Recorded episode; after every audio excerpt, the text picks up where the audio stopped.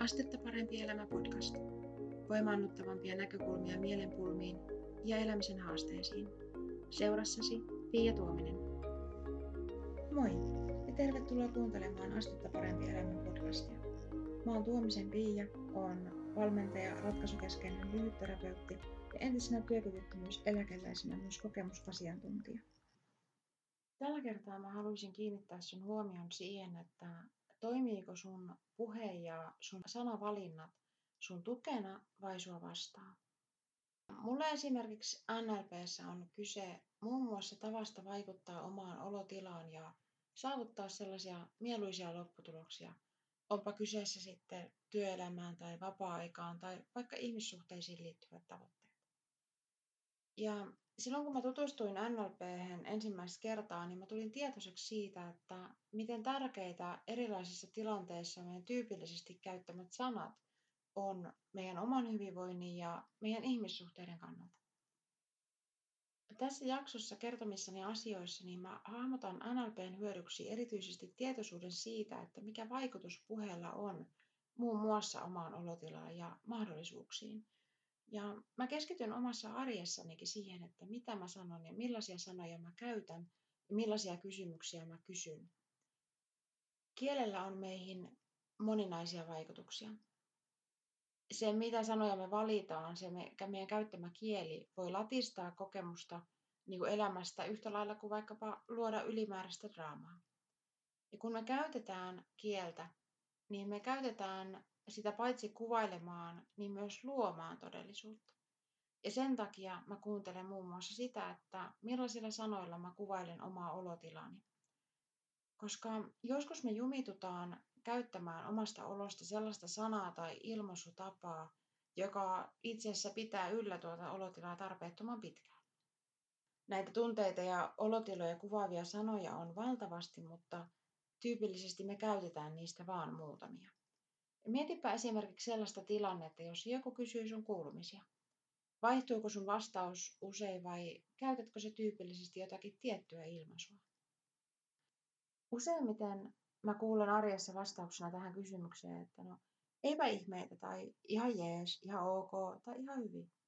Ja mä oon monta kertaa pysähtynyt pohtimaan niin kuin muutamien sanojen toistuvaa käyttöä omien tunnetilojen kuvailussa – että onko tosiaankin niin, että me ei koeta laajaa skaalaa tunteita vai rajoittaako meidän sanavalinnat meidän kokemuksia? Sanat ja lauseet kantaa mukanaan myös niin kuin tietynlaista dramaattisuutta tai sitten ei niin kovin suurta dramatiikkaa.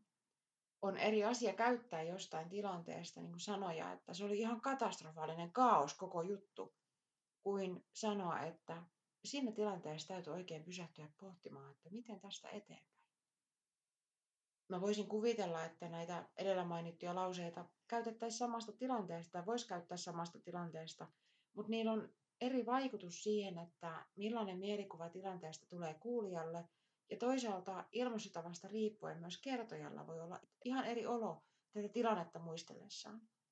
Riippuen siitä, että sanooko, että se oli ihan katastrofaalinen kaos koko juttu, vai että siinä tilanteessa täytyy oikein pysähtyä miettimään ja pohtimaan, että miten tästä eteenpäin. Pienilläkin sanoilla voi olla yllättävän suuria vaikutuksia. Ja mä kuuntelen muiden ihmisten sanavalintoja ja muiden puheeseen liittyvien seikkojen lisäksi myös omaa puhetta, sillä usein me ihmiset rajoitetaan itseämme myös ja omia mahdollisuuksiamme niin kuin sillä, että mitä sanoja me valitaan ja, ja muilla tämmöisiä kieleen liittyvillä asioilla. Ja tämä mun tarkkaavaisuus tässä asiassa näkyy esimerkiksi niin, että mä saatan muuttaa lausetta, jonka mä oon just sanonut. Ja mä teen tämän tietoisesti ja tarkoituksella huomatessani, ettei ne mun sanavalinnat tue esimerkiksi jonkun tavoitteen saavuttamista.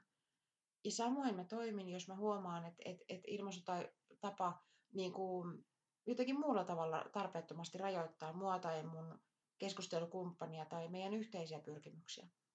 Ja yksi tyypillisistä tavoista muuttaa niin kuin lausetta, siis tuunata tätä lausetta, on lisätä siihen sana. Esimerkiksi sellaisella pieneltä tai mitättömältä tuntuvalla sanalla kuin vielä voi olla erittäin suuri vaikutus niihin ilmastuihin ajatuksiin. Ja jotta tämä vähän selkenisi paremmin, niin mä annan sulle muutaman esimerkin.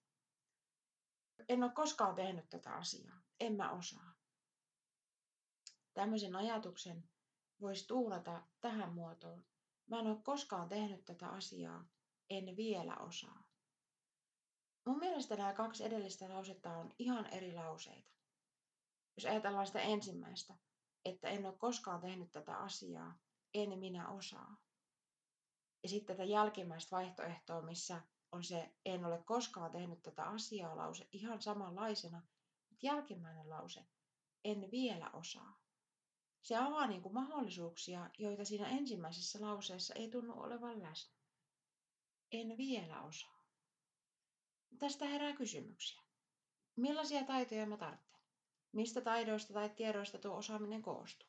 Miten mä voin oppia tekemään tämän asian?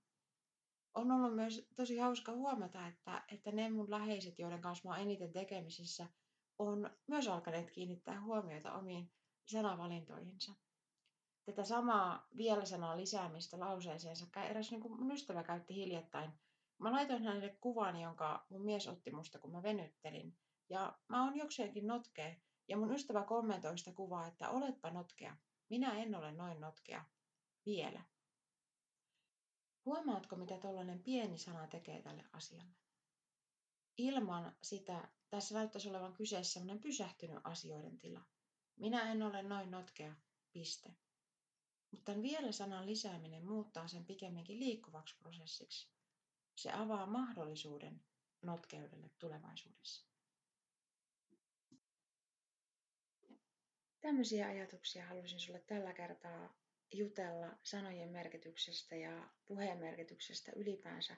Siitä, että miten me voitaisiin paremmin saada meidän sanavalinnat ja puheet toimimaan meidän tukena kuin meitä vastaan. Joko sä olet jäsenenä Astetta parempi elämä sivuston maksuttomalla jäsenalueella. Jos et vielä ole ja sua kiinnostaa tietää, että mistä tässä on kyse, niin suuntaa osoitteeseen astettaparempielämä.fi kautta viikkokirje. Siellä mä kerron lisää tästä maksuttomasta jäsenyydestä ja että mitä se käytännössä tarkoittaa. Ja jos se kuulostaa sellaiselta, että se kiinnostaa sua, niin olet lämpimästi tervetullut mukaan. Kiitos kun kuuntelit tämän podcast-jakson ja kuulemisiin seuraavassa.